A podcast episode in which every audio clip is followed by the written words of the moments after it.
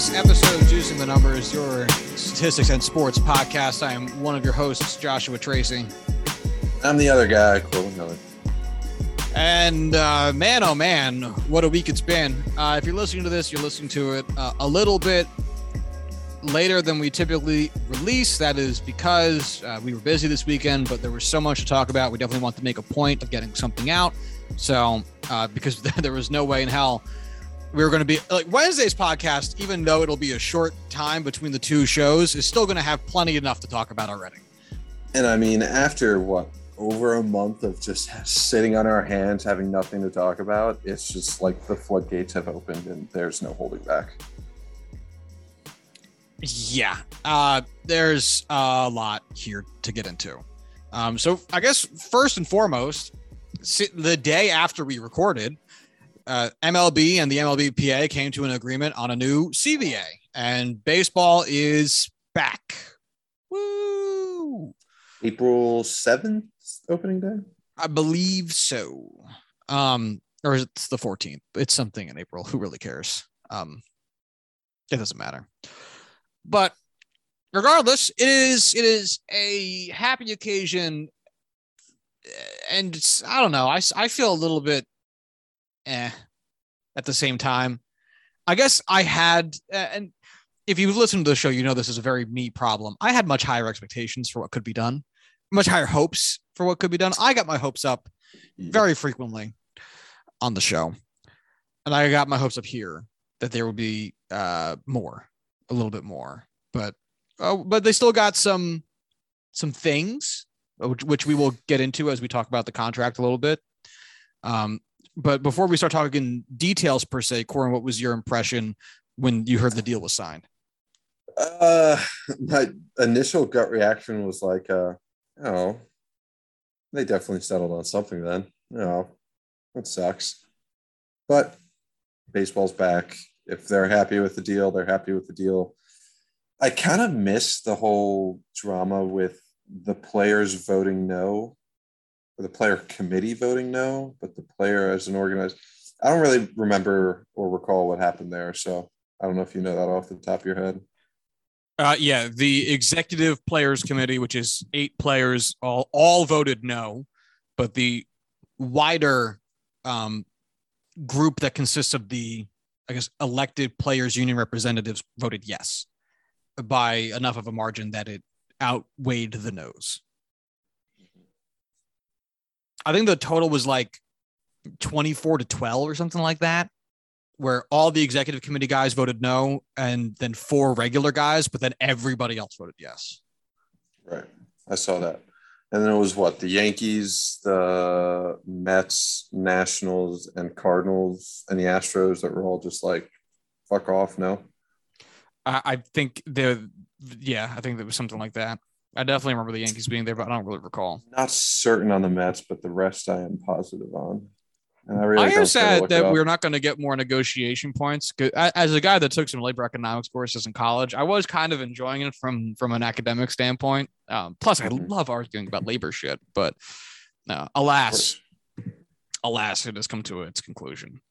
So I guess um I guess let's get into some of the details. I have a very nifty thing up that will help us kind of navigate it a little bit. Um, so the first thing is the term.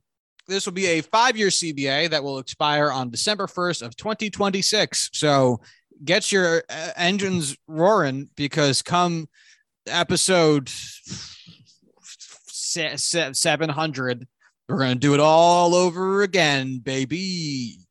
Um, they also ratify with this an expanded playoffs. There will now be 12 teams will make the playoffs in 2022.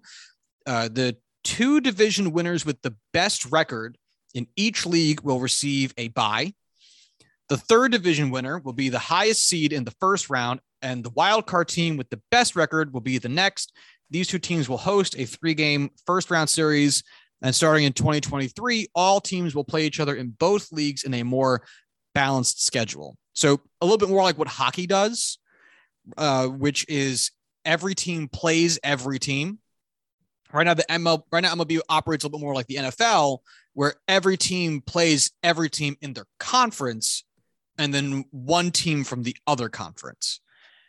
Uh, so I guess let's tackle the first half of this, which, which will be the 12 team expand, expanded playoffs. Um, I, I don't like it because it devalues to a certain extent a very long regular season. But I, I, it doesn't, it doesn't bother me enough to where I'm going to be like, I hate this forever. Uh, Right. We're I mean, expanding it's playoffs what, everywhere. Is it a two Two extra teams. edition? Yeah. You know, One extra wild card team per league.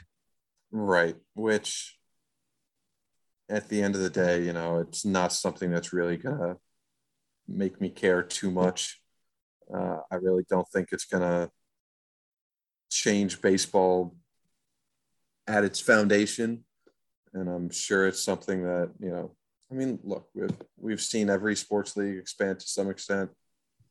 If that's a concession they had to reach to get this done, I'm fine with that being one of the concessions. I feel like that's uh, from a player's perspective and from a overall health of the sport perspective. I think that's kind of uh, easy keeled.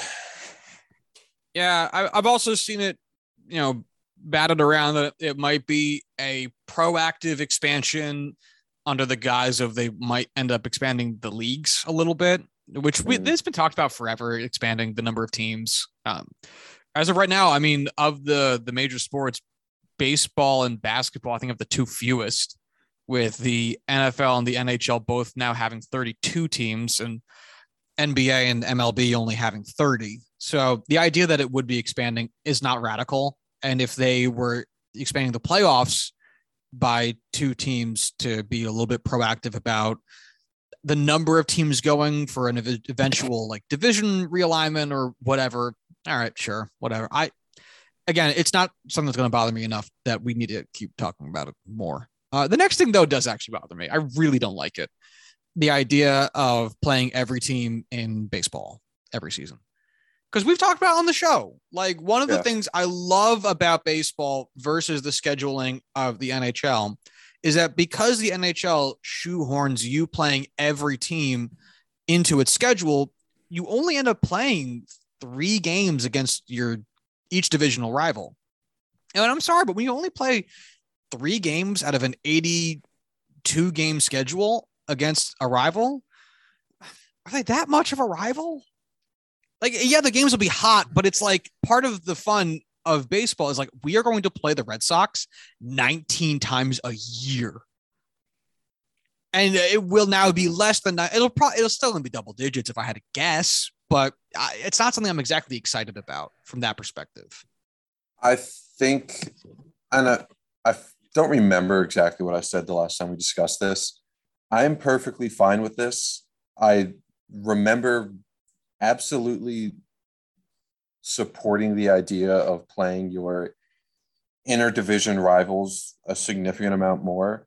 But if it comes down to, okay, we play a bunch of two game series against teams from the other conference, the other division, uh, the other league, I should say, and you're still getting a dozen games against, you know, for the Padres, if you still get a dozen games against the Dodgers, a dozen games against the Giants, you know, the Yankees, Red Sox are still going to have a dozen games. I, I get it not being 19 games. I get that it's not going to be what six series, but I think the idea of growing the sport means, hey, if you're a kid growing up in San Diego, no matter how much you don't really give a shit what the Yankees do during the regular season, being able to say, hey, we can go see the Yankees this year, or damn, I haven't watched a Phillies game in five years.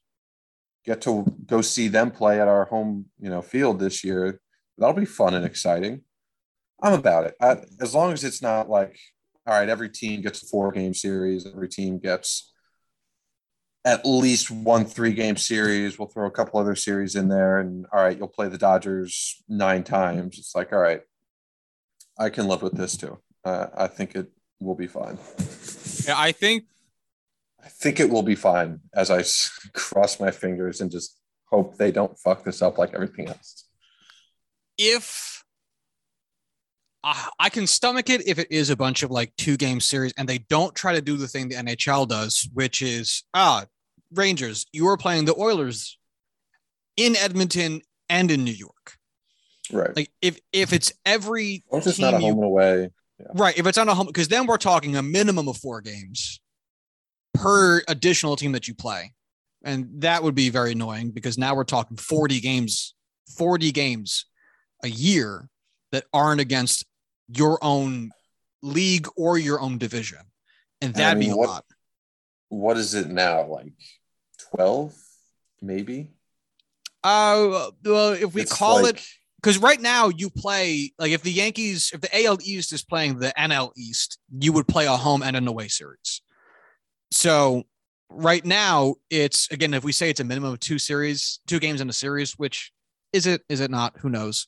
Um, what it averages out to, I mean. Um, Mhm. no, that would be it's there's five teams in the division, so you know there and away, that's that's 40 games. So if they try doing that with each division, it's we're talking we're talking a lot of games. We're talking or so not not not I'm Mhm. sorry, not 40 games. It's uh it's it's half of that's 20 games. Um, so we're talking an additional 40 games. 20 games per per extra division.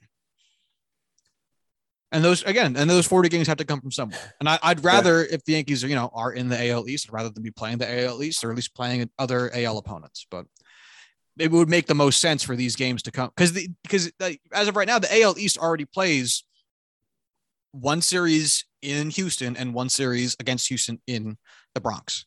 So Mhm. really, I don't know where they take these games from, aside from your division. Really, the only place it makes sense for these games to come from, which means if you're playing, we'll round it up 20 games, uh, 80 games against your division, 20 times four.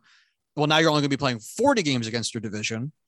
If again they do the the home and away for both for both division thing, uh, and that that's 10 games per per team in the season, which is a huge reduction from the number of games it currently is. Literally cutting it in half, Right. which that would that would suck a lot of dick.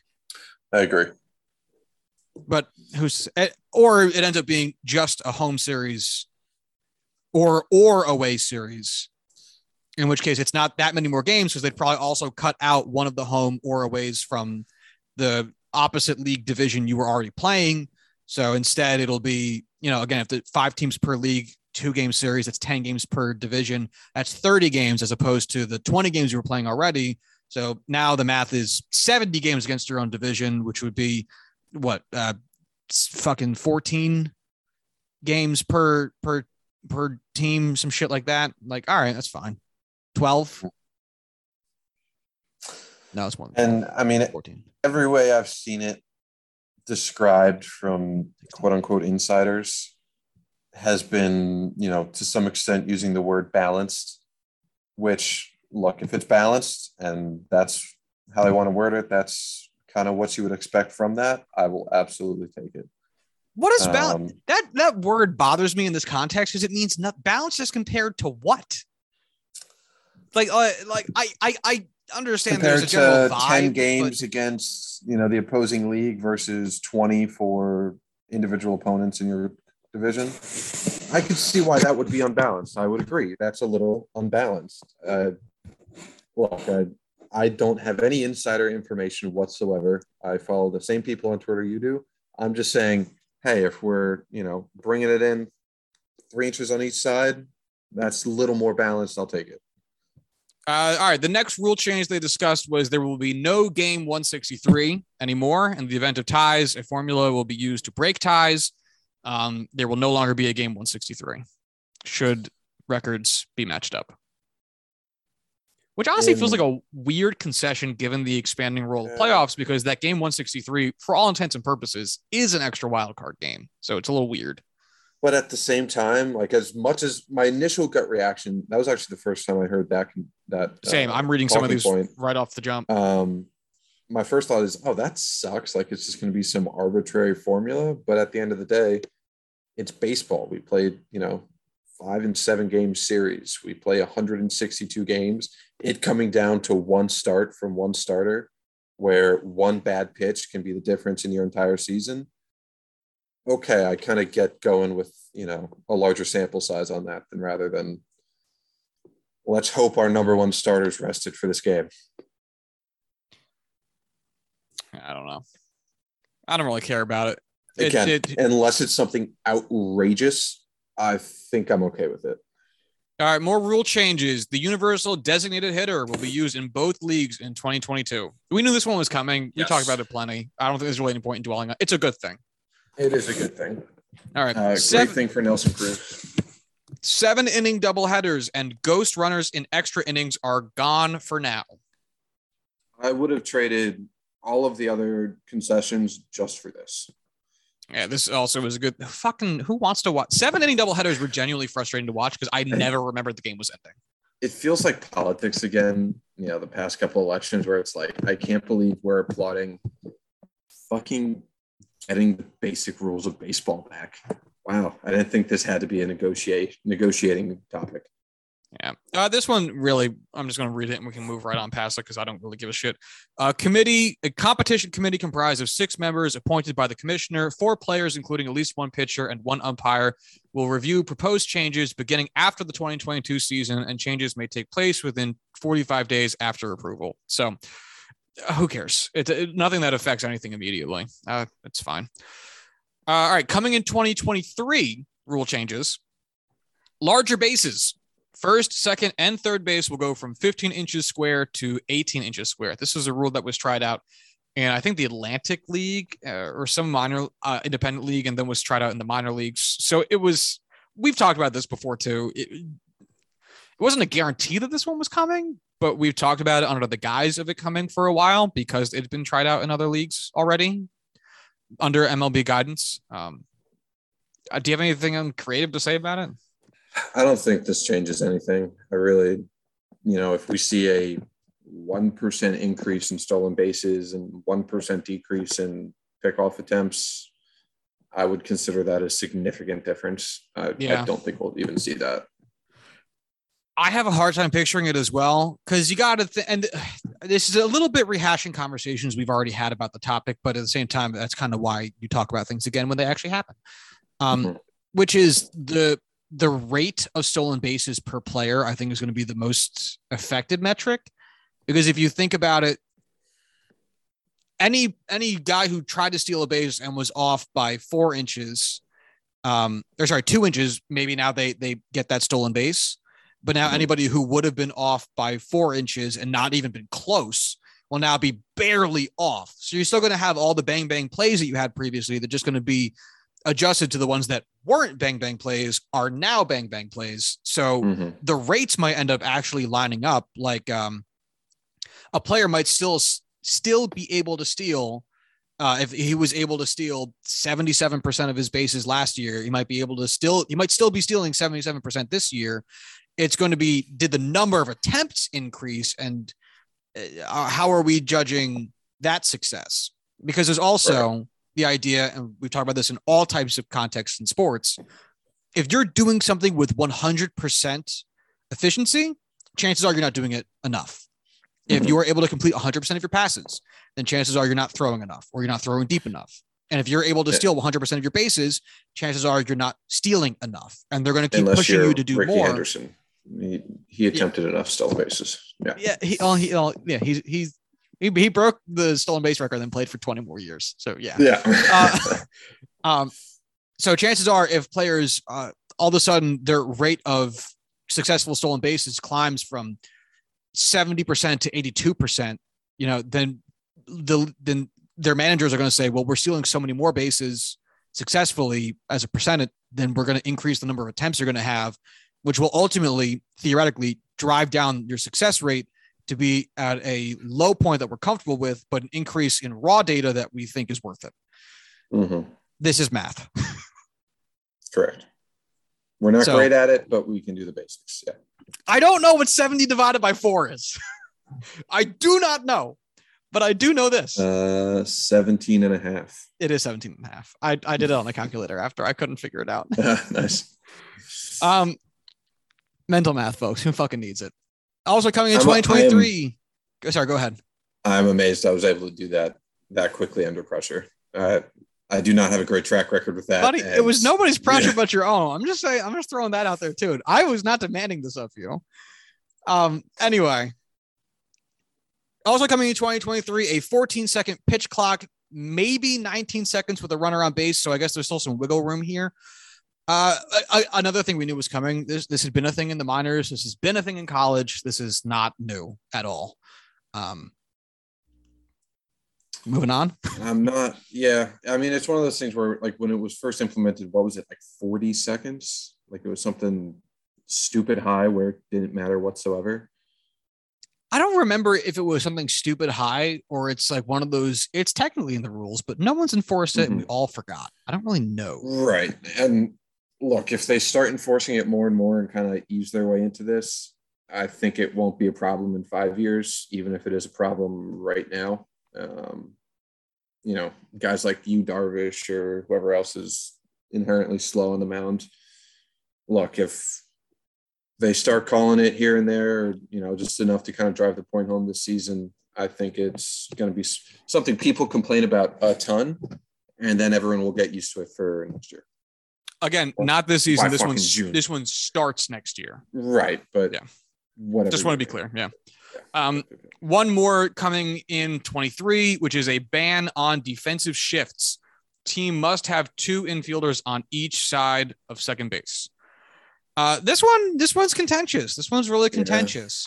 We have, uh, as with all of these rule changes that had, because they've all been hypothesized and and leaked in discussion many times. We talked about this one too. I'm not a fan at this point. Uh, now that it's in the CBA, I can do nothing but shrug my shoulders. Um, having players seeing a weak ground ball slide through like up the middle is not the exciting offense people act like it's going to be. Mhm. It's not. It's a, it's an accident almost every time it happens. Um, and what's better is to train players, in my opinion, to hit balls in the air and over the fence for home runs because those are way more fun.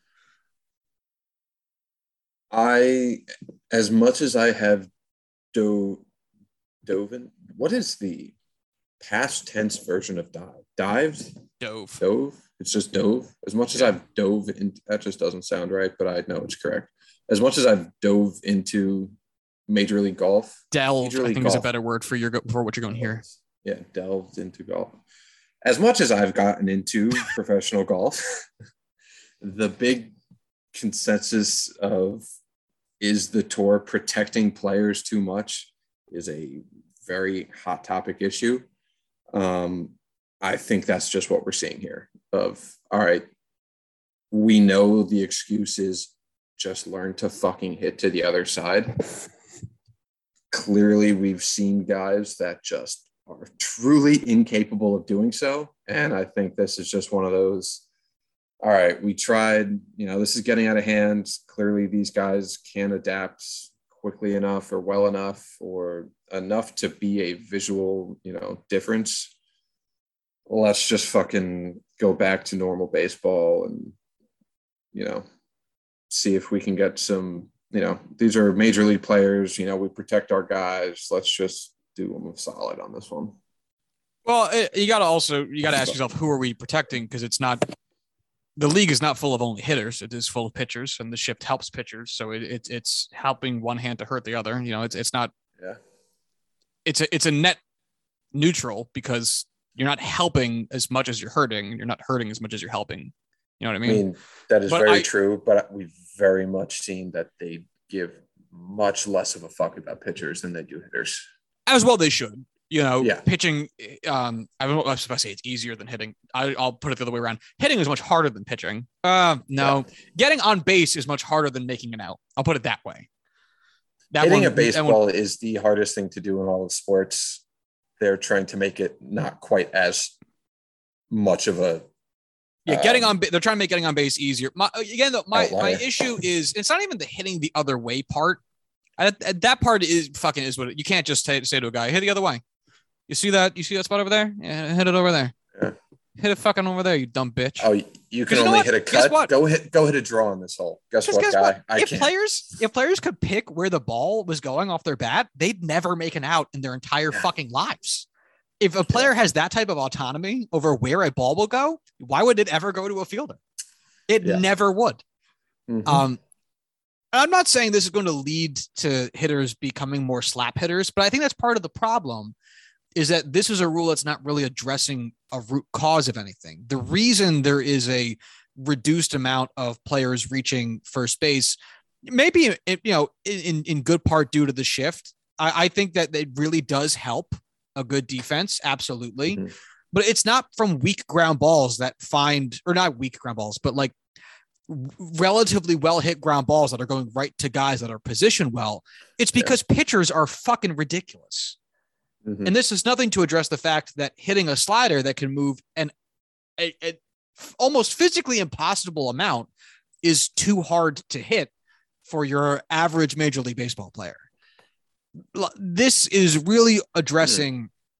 the worst part of the fact that pitchers are so dominant, which is balls that didn't get hit well enough to really be exciting are are are now going to be able to get guys on base. And that's that's not what anyone cares about. Mm-hmm. that's not the issue. Yeah. So I, I, again what are we going to say about it now? It's a rule now. You know we'll keep an eye on it and see if it becomes hey maybe maybe i'm wrong and uh, weak ground balls up the middle are the most exciting part of the game. And I'm just an idiot. Um, like who who knows, big buddy? But at the same time, it's like uh, the real issue for why there's a reduced amount of non-home run offense, which I'm not even sure is really the case, but that feels like the perception behind this rule is the fact that pitchers are stupid good. That that's that's that's the yes, problem. Correct. But, Look, if it means more guys get on base so that there's more grand slams and slam Diego, I'll take it. That's what we have to give up. Okay, I'll make it happen. How so many we'll how many points do you have left uh, on your list? Was that the last one? No, okay. there are many. Got it. I'm we'll, we'll start moving through these a little bit faster. We're going to have a lot less to say about some of the later points. I I just have a question I've just thought of for when we finish. You go until you think we've passed the point of us giving a shit. Sure. You write it in the chat so you don't forget. I'm going to close the chat so it doesn't ruin it for me. Uh, all right. So that brings us to minimum salaries, which was a big discussion point in negotiations that had been brought up constantly. Um, so mm-hmm. what's happening with it is the minimum league minimum salary will increase from six sorry from five hundred seventy thousand five hundred dollars to seven hundred thousand dollars starting in 2022, starting this year and then we'll increase $20,000 per season through the life of the CBA. So in 2026, the final year of the CBA, minimum salary will be $780,000. Mm-hmm. I, I think we can agree while obviously the league association, the player association wanted more, this is still a pretty decent step forward. It's a very good first step. Yeah. But I, I, honestly I don't remember what any of the comparisons were for the other leagues. But by all means, for what we have here, good first step. You're right. Now, this still doesn't address one of the main issues behind, shall we say, poverty in the minor leagues, which is the fact that MLB organizations, minor league organizations classify their players as seasonal employees, so they don't have to be paid year round. They get paid hourly. They get paid like shit. So this again really only applies to you know players who are on the 40 man and who are uh, actively called up to the majors. You're on the 26 man roster, like and playing for the Mets. You know, mm-hmm. um, as we discussed when we talked about why this is such an issue, because your ability to make a normal human salary it comes down to like 10 days in the majors. Like that's it. 10 single games. 10 individual games with your major league team can d- d- be the difference between making $11,000 a year and $70,000 a year which depending on the area that you live in might not even be that much. Um, looking at like the Brooklyn Cyclones. But regardless this is a good step forward. There's now a different issue to be addressed once we finally unionize the minors um, all right, so then let's keep it going. Oh, actually, I have the minor league minimum pay scale here as well. You want to hear what it is? Sure. I didn't realize I had this. This is uh, 65 bucks a, a day. You're really not far off, you're, dude. You're really, you're really not far off. Hold on, that's that's really sad. Hold on, one second, um, because was I just said I can't do the mental math right now. Oh, you're really close. I picked a disgustingly no, low number, and I am gutted that you are saying those things. So I'll start AAA. No, I'll start rookie and work my way up. Rookie, minor league salaries, minor league minimum pay for a rookie, which is uh, below low A, is $400 a week. So actually, if a week is seven days, because I used five days because it's business days, but baseball get played gets played every day. So I actually did it wrong. Sixty-five dollars a day would be a raise. Um, at seven days a week, that's fifty-seven dollars a day. Four hundred dollars a week. Four hundred dollars a week for a twenty-three week season, which puts them at ninety-two hundred dollars for the year. Dude, you wait tables three day weekend, and that's easily four hundred bucks. Holy shit, dude. So then we have high A and low A, which apparently make the same minimum salary per per week, which is one hundred dollars higher. It's five hundred dollars a week. Oh shit, dude! Go buy a fucking house with that money. Which comes out to seventy one dollars per day in a seven day week and eleven thousand five hundred dollars in a twenty three week season. It's really bad. Double A. So double A, we're talking about like a double A player will get called up to the majors. It just depends on how the positions shake out. Like if you got a, a killer third base prospect at triple A, you might still have a really solid third base prospect at double A. And depending on how you would like to manipulate their service times, you might end up bringing up the double A prospect over the third base prospect um, if someone gets hurt and you need a guy. Uh, this all actually also happens with rehabbing guys a lot. Like Zach Britton, when he had to do a rehab stint for the Yankees, did it at double A um, Somerset Patriots instead of triple A Scranton Rail Riders because there was no good spot for him to take with the Rail Riders. So double A, we're talking real players at this point. I, am not trying to diminish the other guys, but these are players that, again, you will see on your team mm-hmm. in the season on TV. Yeah. $600 a week guys who will be playing next to five hundred million dollar men like Mike Trout and hundred dollars a week, eighty-five dollars a day in a week, thousand eight hundred dollars in a twenty-three week season. Six hundred dollars a week. Your AAA guys, the guys that are, by all means, one single step down from the majors. Now, granted, it's a very big step. It's a very big step. One step, though. Minimum salary, seven hundred dollars a week. One hundred dollars. So, by day. all means, the basic genesis of how we compare players in Major League Baseball is WAR. Correct? You would agree that that is the you know top of the pyramid when it comes to comparison stats. It is what WAR is good for. Yes.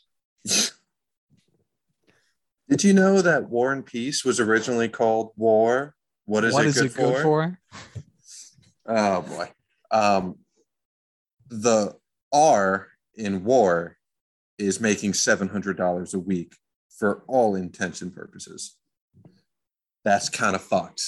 So At when minimum, yes. When Chris Davis is making what was it, $10 million, $15 million, twenty million dollars a year, whatever his fucking outrageous contract was. I gotta look that up so I can actually uh, give him some shit. When he's making that much money and doing significantly worse than a guy making seven hundred dollars a week, that's a problem. Uh, ten million dollars a year. Yeah. yeah. And if uh, if seven hundred if seven hundred dollars a week sounds like a lot of money to you, you're old. You're very old. You you uh, you need to start researching retirement homes because you're fucking old and out of touch. So maybe find a retirement home that has like a TV in it that you could watch, um, so that um, you can keep up with the fucking times. Because gas is five dollars a gallon. Seven hundred dollars a week for whatever whoever the AAA first baseman for the Orioles is, um, versus one hundred and seventy six thousand dollars per week for Chris Davis. No. Yeah.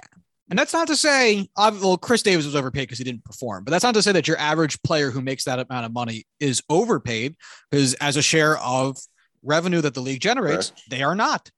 But oh my God, is the player below them in the system colossally underpaid? Um, Uh, yeah, you are 100% correct. That's not saying Chris Davis is exorbitantly overpaid just because he sucks at are, right. baseball now. It is just how dramatically and unfucking fathomably underpaid minor league baseball players are. So we're going to keep pushing because this is again, and it's been one of the biggest issues in labor baseball discussions for years. We're not solving it right now. We've talked about it a lot already. Corbin, what's up? You want to take a guess at how much war Chris Davis has been worth since 2017? It's got to be negative. I can't imagine it's positive. So I will, I will say negative one. So 2015, he was 14th in MVP voting. 2016, uh, still hit 38 home runs. And then from 2017 through 2020, um, he has been worth uh, uh, negative 5.8 war. Oh my god, it's so much worse. Yeah. I thought negative one was mean. Honestly, I was like, oh, like they Uh-huh. got to been a lot of No. like negative point fives and zeros. Wow. Going back from uh, his most recent season, negative one, negative one, negative 3.3 in 2018, and negative 0.6. I lived through that season and must have talked about it a bunch, and I completely Yeah. forgot that number. That's disgusting. Mhm. 4.9 war in 2015.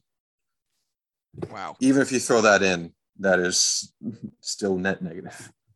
All right, so this next one is uh, an interesting one that is also genuinely a positive development. Um, the money is not huge necessarily, but still a, a good step, which is pre arbitration bonuses. So, as we discussed on the podcast, arbitration only happens after like the third year in the league. Uh, and outside of that, you're just vet minimum, or um, sorry, not vet minimum, uh, uh, minimum, rookie minimum. So what what what the pre-arb bonus system is going to look like is it is for players who are not yet eligible for arbitration, and then they may receive bonuses based on their performance. So because basically what would happen is if I am rookie phenom, uh, what was our made up player's name? Wink, Win- Winker Suarez. if I'm rookie phenom Winker Suarez, um, and I win MVP my rookie year, with Bryce Harper, essentially. Essentially, Um, yeah. I don't get money for that. I, I get no money for that. I get absolutely nothing for doing that because I am on rookie minimum. So, what this is saying is if you do something as a pre arb player, we will give you additional dollars. Uh, it breaks out as such MVP or Cy Young, two and a half million. Second place in either of those awards, 1.75 million. Third place for either of those awards, 1.5 million. Fourth or fifth place for either of those awards, $500,000. Winning rookie of the year is $750,000. Rookie of the year, second place is $500,000. So the, those first four categories, uh, the likelihood of a rookie winning MVP or Cy Young is usually pretty low. So there's, or even finishing top five is usually pretty low. So the odds of them that happening in the first place is relatively small, but someone will inherently get the other two positions. The way that it then shakes out is the rest of the of the bonus pool money will be divided amongst the top 100 performers in the service class based on a formula that has been yet to be determined but will likely be, be based on a variation of war.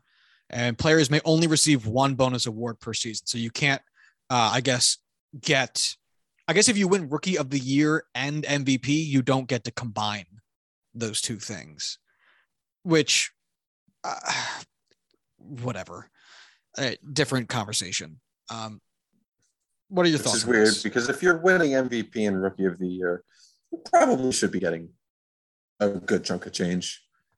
well i think it's really more interesting if you is- imagine finishing fifth in mvp and second in rookie of the year which would only be a million dollars but they only pay you half of that because each one is 500 grand like just fucking it's a million dollars you're a billion dollar team who gives a fuck but whatever honestly, it's just if you win Rookie of the Year, great. Here's a million dollars. If you win MVP, chances are you're winning Rookie of the Year too.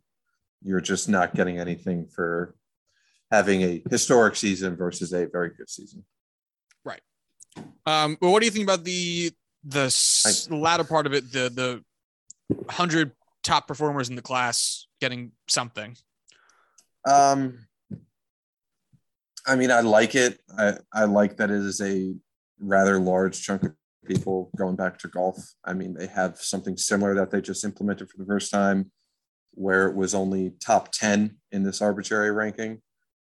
And everyone's just kind of like, all right, well, the top 10 fucking golfers in the world are going to be on that fucking list. Golfers in the world don't need a fucking payout to keep them afloat. So I'm glad it's top 100, which is, you know, a much nicer inclusion of guys. But at the end of the day, it's like, all right, still a top chunk of those guys aren't the ones who need that bonus.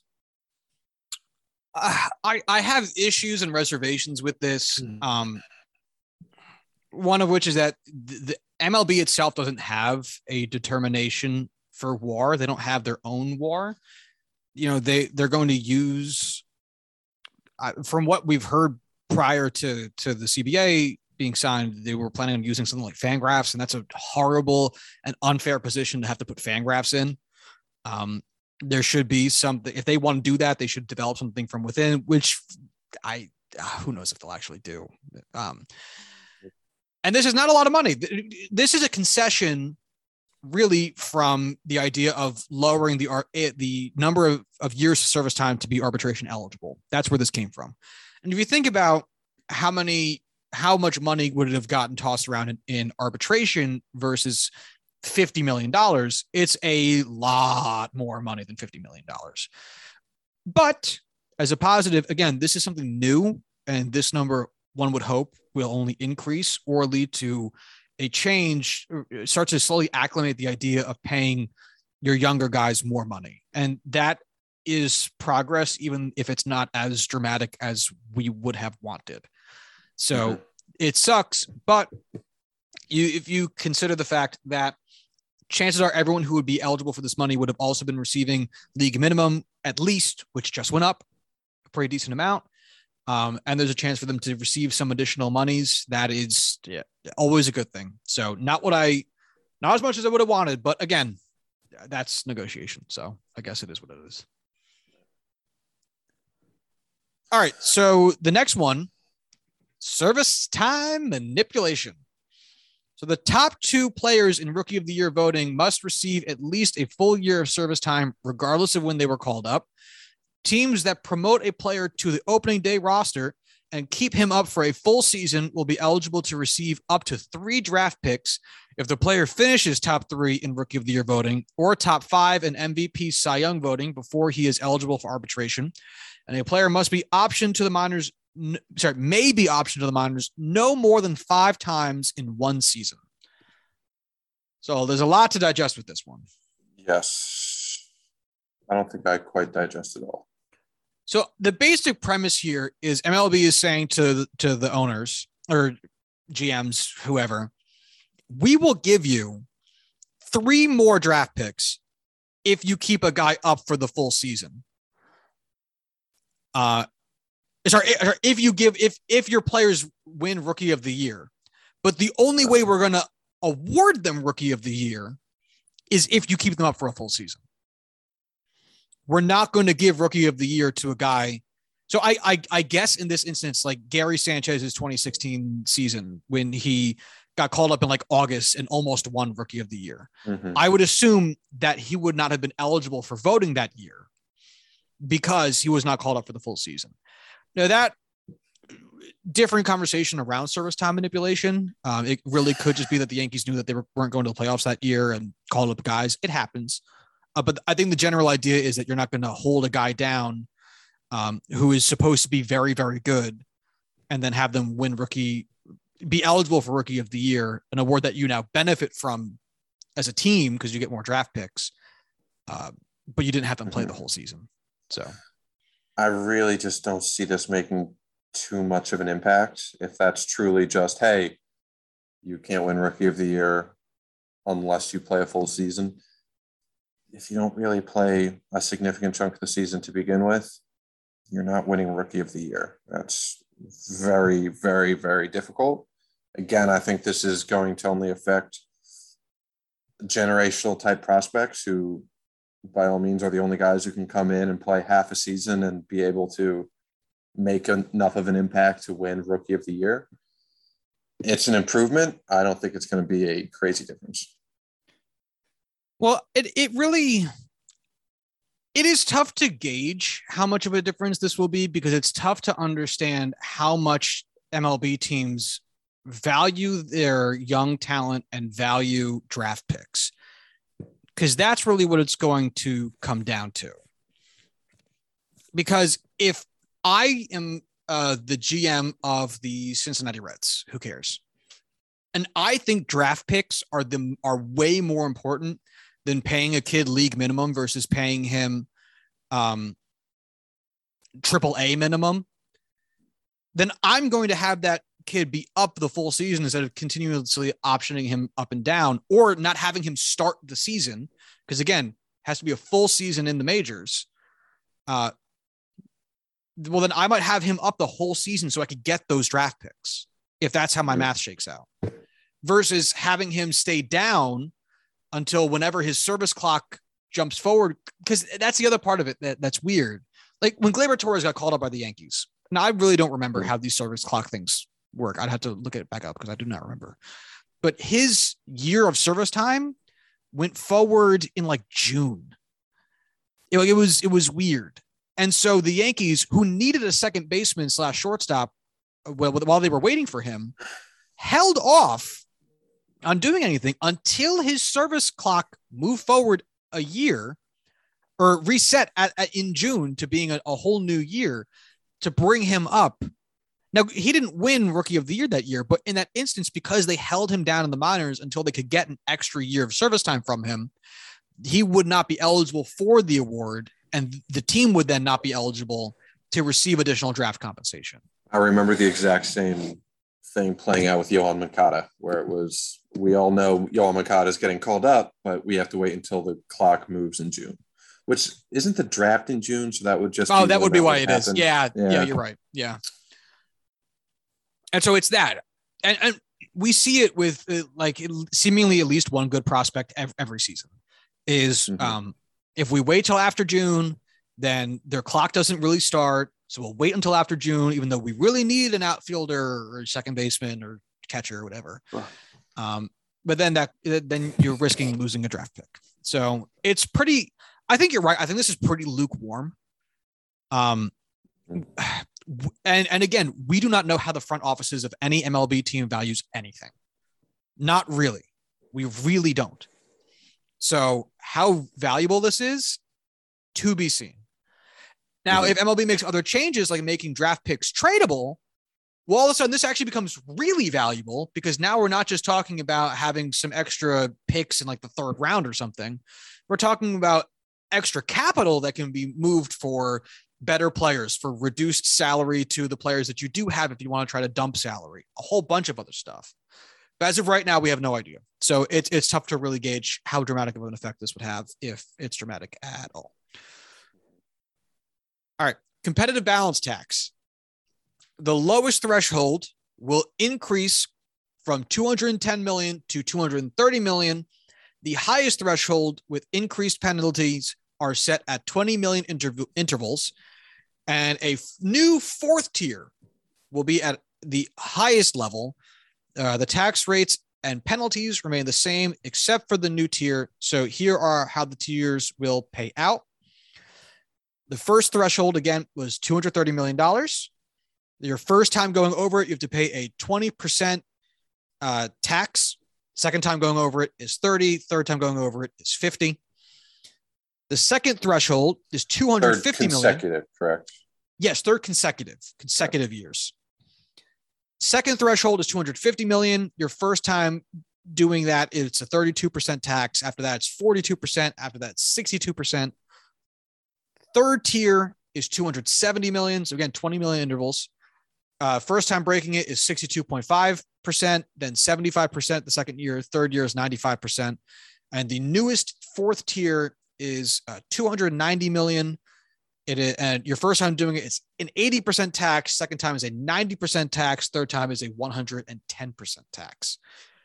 Um, so there we have it. The oh, sorry, one more part. The the, the first year threshold. sorry, the the lowest threshold will also increase slightly every year, remaining at twenty million dollar increments. So the, the distance between the tiers will still stay the same. Mm-hmm. Uh, but the threshold will be 230 for the first tier in 2022, and then it'll be 233, 237, 241, 244. Not big increases, but I, I guess they'll keep up with a more normal rate of inflation than we currently have.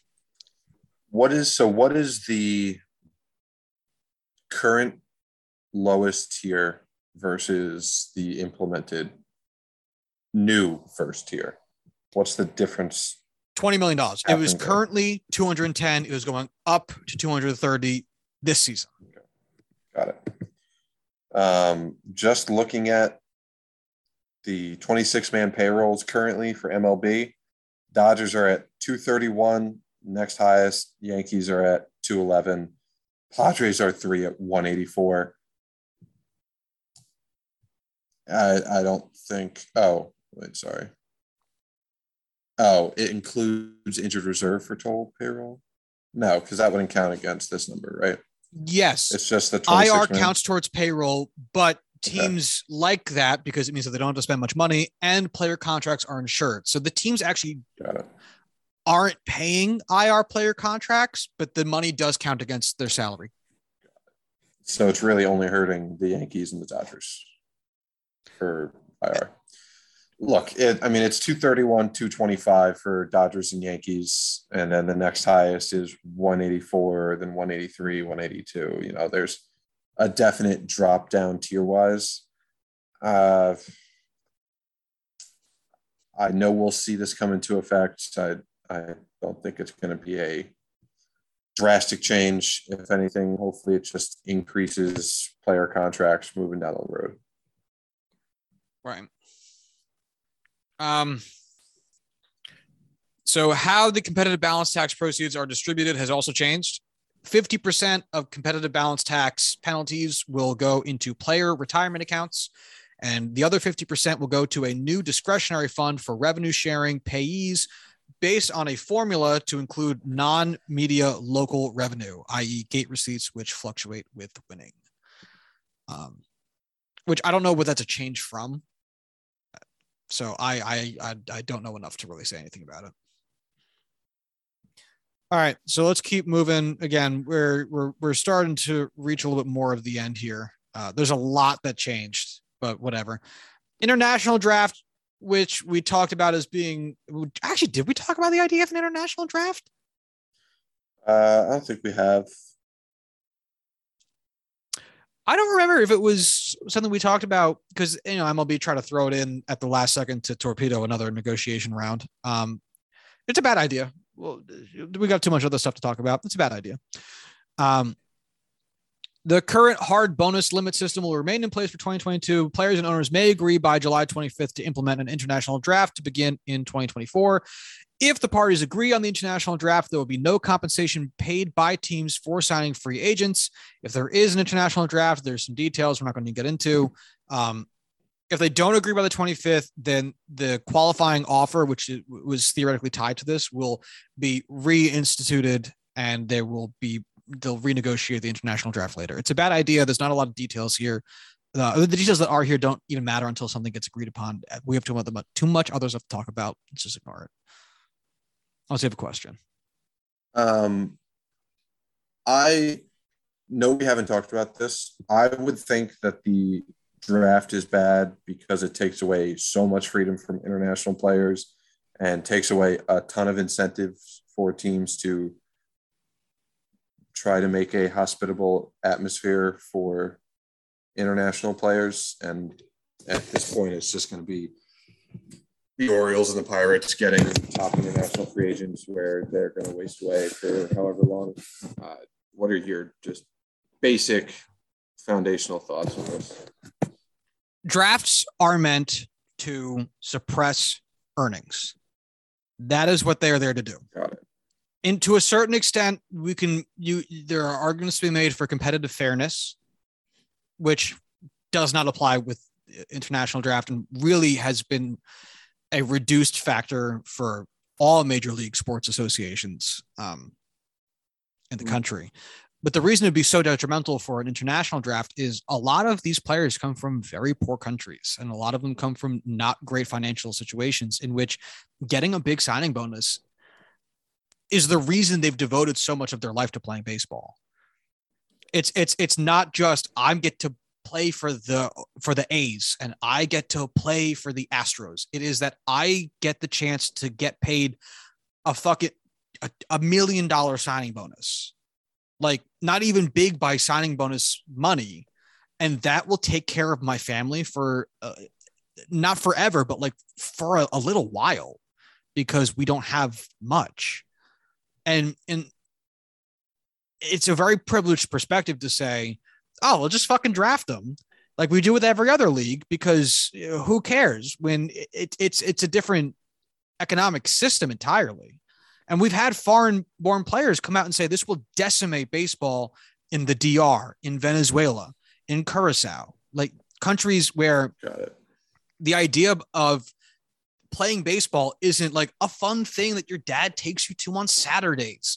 It's I'm not actively working a job right now because there is the potential earning so much more in baseball with the signing bonus, like right away to help my family, not getting stuck in a minor league team, making you know player minimum for six years, then getting up into the majors where I can play make um, rookie minimum for another three years, and then arbitration money after that, where I'm really not sending any money home for years, for like almost a decade. It's that I can have money that can help my family today and then start really working towards building an actual future financially. That makes a lot of sense. Yes. Yeah. yeah, yeah, no problem. It's that's why like it's tough to even talk about these because I can't. It's not going to be popular with, with the Latin players. It it really is not. Um, uh, uh, free agent compensation. I'm going to ignore some of that for now. Uh, it looks like they're doing a draft lottery. First six selection, six selections will be for the draft lottery. Um, that's what NBA does, right? Yeah, and hockey. Yeah. All right. So then that pretty, seems pretty much pretty normal. Revenue sharing teams will continue I would to put... just on the draft lottery. I think it's both in hockey and basketball. It's viewed as a positive thing for it is. I was just wondering if it was the first six picks or not, but I think it's first first like eight in the NBA. Oh wow. Yeah. Regardless, um, actually, I think that, and I thought that NHL was one of the top three. Now I don't remember. Um, revenue sharing teams will continue to put 48% of net local revenues into revenue sharing. Oakland A's are restored as a revenue sharing payee. Players' grievances against the A's, Rays, Pirates, and Marlins remains unsettled. Um, I don't really care very much. Four for the NBA. Four for the NBA. Yeah. All right. Uh, there's a lot of other smaller points. It's not that I don't care, by the way, about that thing up there. It's just it's it's a bigger conversation that I don't have enough information in front of me right now that I don't. Uh, we don't have the time to really get into. Uh, small stuff that is in there. Just going to bang through these real quick. Sponsor patches and helmet decals. Clubs will be allowed to make sponsorship agreements for patches on jersey sleeves and decals on helmets. Estimated value of six to eight million dollars per team per year. Salary arbitration agreements. Yeah, I know. It's tacky and shitty, but uh, it, not unexpected. Salary arbitration agreements are now guaranteed one year contracts. There must be an agreement, no hearing. The players were previously, oh, sorry, the con the arbitration agreements were previously not guaranteed. Uh, 500 million grievance from 2020 dismissed. Players fired filed a grievance for 500 million due to MLB scheduling only 60 games in 2020. That grievance is officially dismissed. Sports betting, a new policy is created for the players governing com- commercial arrangements with sport betting companies. Roster size MLB will continue the 26 man roster limit, increasing to 28 in September with a limit of 13 pitchers on the roster and 14 in September. And the trade deadline, commissioner may set the major league trade deadline on a date between July 28th and August 3rd, which I feels pretty in line with normal. So I don't really know why that's a point. Um, that's a lot. It's a whole bunch. Um, not too much in there with the hidden gems that I really care that much about. Yeah. All right. Any final notes on any of this stuff? All right. what was your CBA question? Now that we're kind of wrapped up with that part of it. What do you think is going to be the largest topic of contention in the next negotiation? What is going to Oh, be the man. driving factor? Oh man, that's a great question. Well, so one of the things that was uh, rumored last week during the talks is that because Apple TV came out and, and announced that they have a, a partnership with MLB and that Friday Night Baseball will now be displayed on Apple TV. And apparently, MLB did not want that getting out because it was in the middle of CBA negotiations and they didn't want players to have another reason to be like, we want more money. Uh, but Apple said, fuck you. We have an Apple event. Like, we're not holding it back. Eat my dick. And they did it. And apparently, from what we have heard rumblings of on the internet, there are more of those coming down the pipe. If that's the case, I would imagine that there might end up being more of a focus on. I, I, again, I don't know too much about the on on the side of non-local media deal revenue sharing, but I'd imagine that there has to eventually be more of an investigation on the player side of things of some of these financials because it seems like baseball keeps making money hand over fist and their money is not making its way down. Uh, so that I'd also imagine arbitration for the younger players is going to come up again. It came up this time. Every, you know, the players wanted second year guys to be eligible and they were only able to get that bonus pool money we talked about. So I'd imagine that'll become a much bigger sticking point. Uh, and maybe salary floor, I'd say the idea of a salary floor. What about you? What do you think? I'm not smart enough to have a preference based off of my own innate knowledge.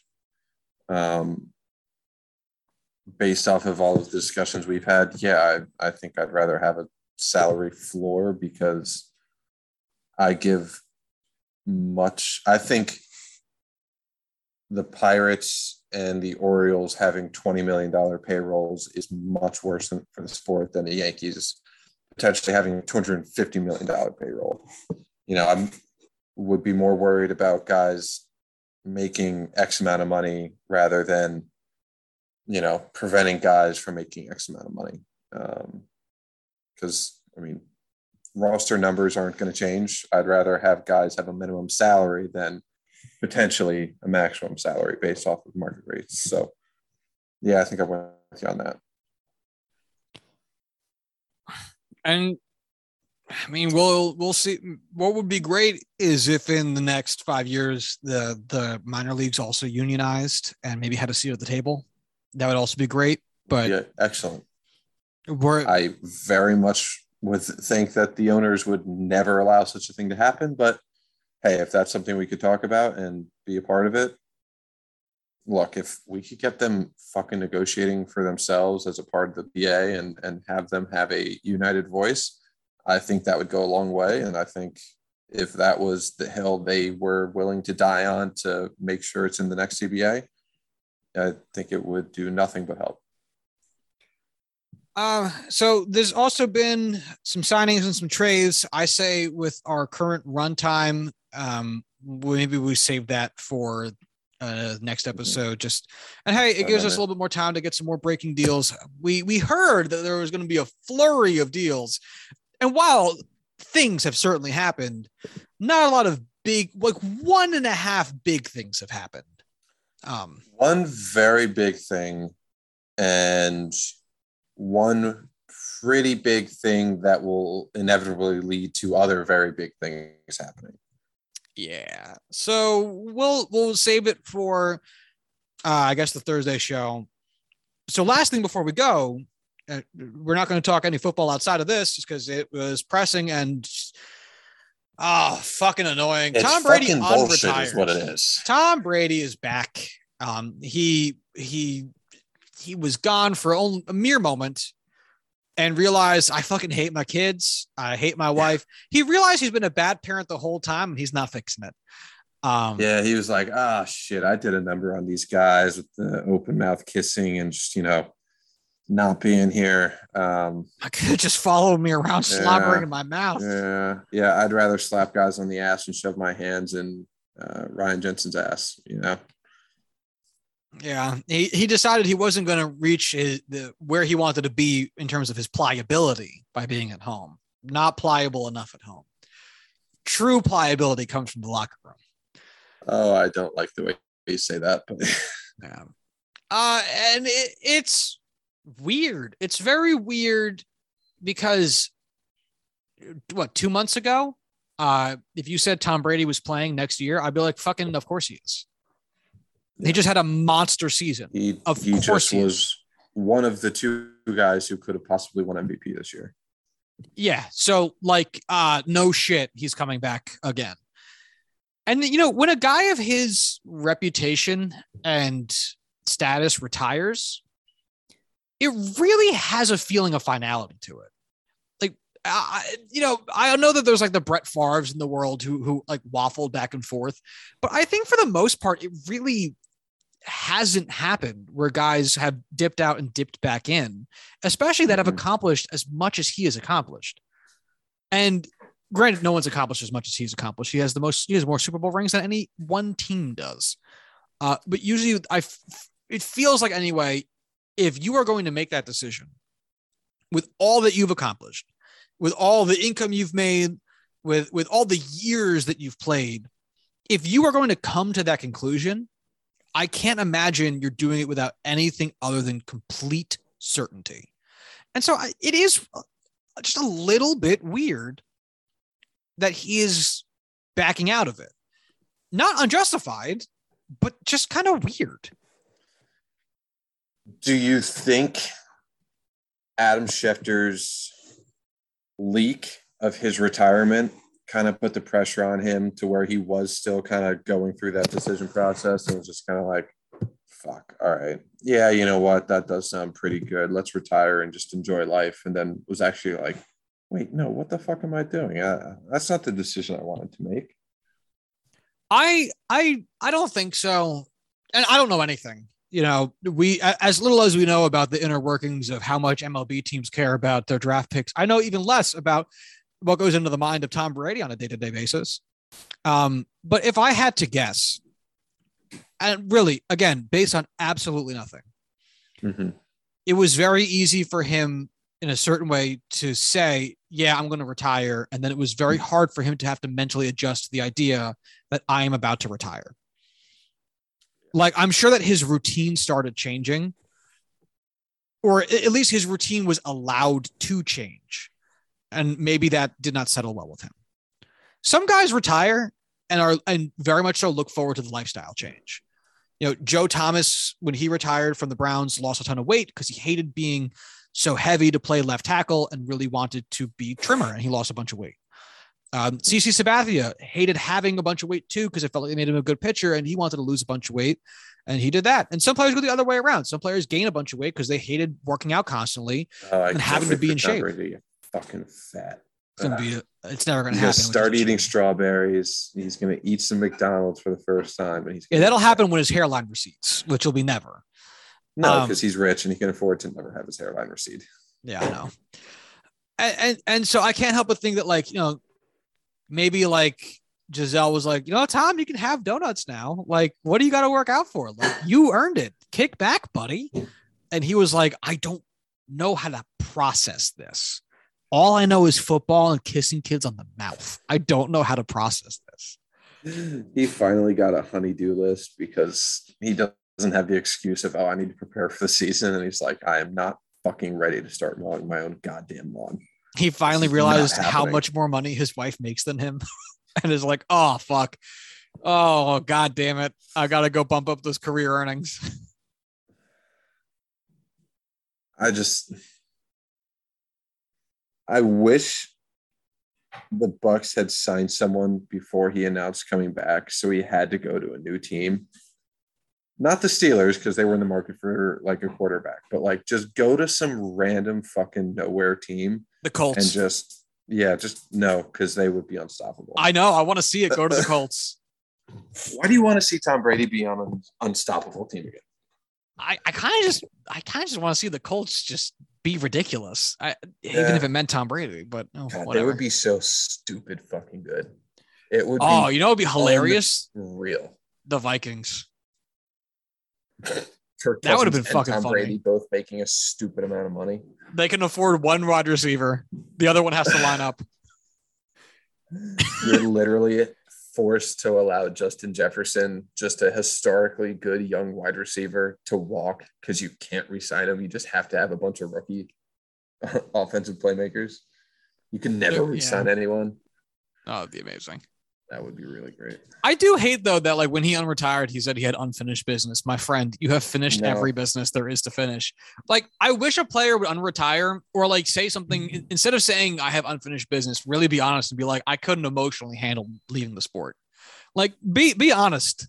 Don't say you have unfinished business like this is a fucking 80s action movie and you have to go kill the guy that kidnapped your daughter. Like, like Mhm. be real, be a human being. You are the only person in the history of sports who can truly say, I am completely finished with all I could possibly accomplish. I have done There's nothing left for me to achieve. Yeah, business is done. The NFL should retire rather than me. I am They Mr. Business. Stop playing. The Yeah. cat from Bob's Burgers. They should be given. The NFL should have to cease operations and start a new league with a new name because uh, it's Tom Brady's league now. It is also funny though, because it's like I also don't have that much to fucking say about it. Like we said a bunch mm-hmm. about when he retired because his stat line was like officially complete, which was now premature. But it's not like there's nothing to say about it until the Bucks do stuff. Because it's not like he is retiring or unretiring to like a different team. It's not like he's going from the Bucks to the Niners. And there's a whole new conversation we have about how this affects the Niners. Because there's not like it's like, hey, you remember the Bucks from last year? They're the same. Mm-hmm. Their staff, it's the same. One player so far, and had Yeah, four I- guys re-signed since then. Because I was gonna say like they have a bunch of free agents, but like now they're all gonna sign back. Yeah. Like they literally had like five guys who were all like in like serious negotiations with teams, at least according to Twitter.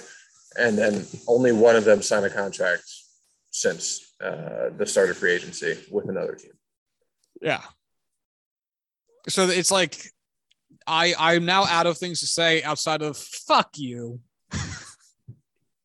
fuck Yeah, you. Fuck yourself, Tom Brady.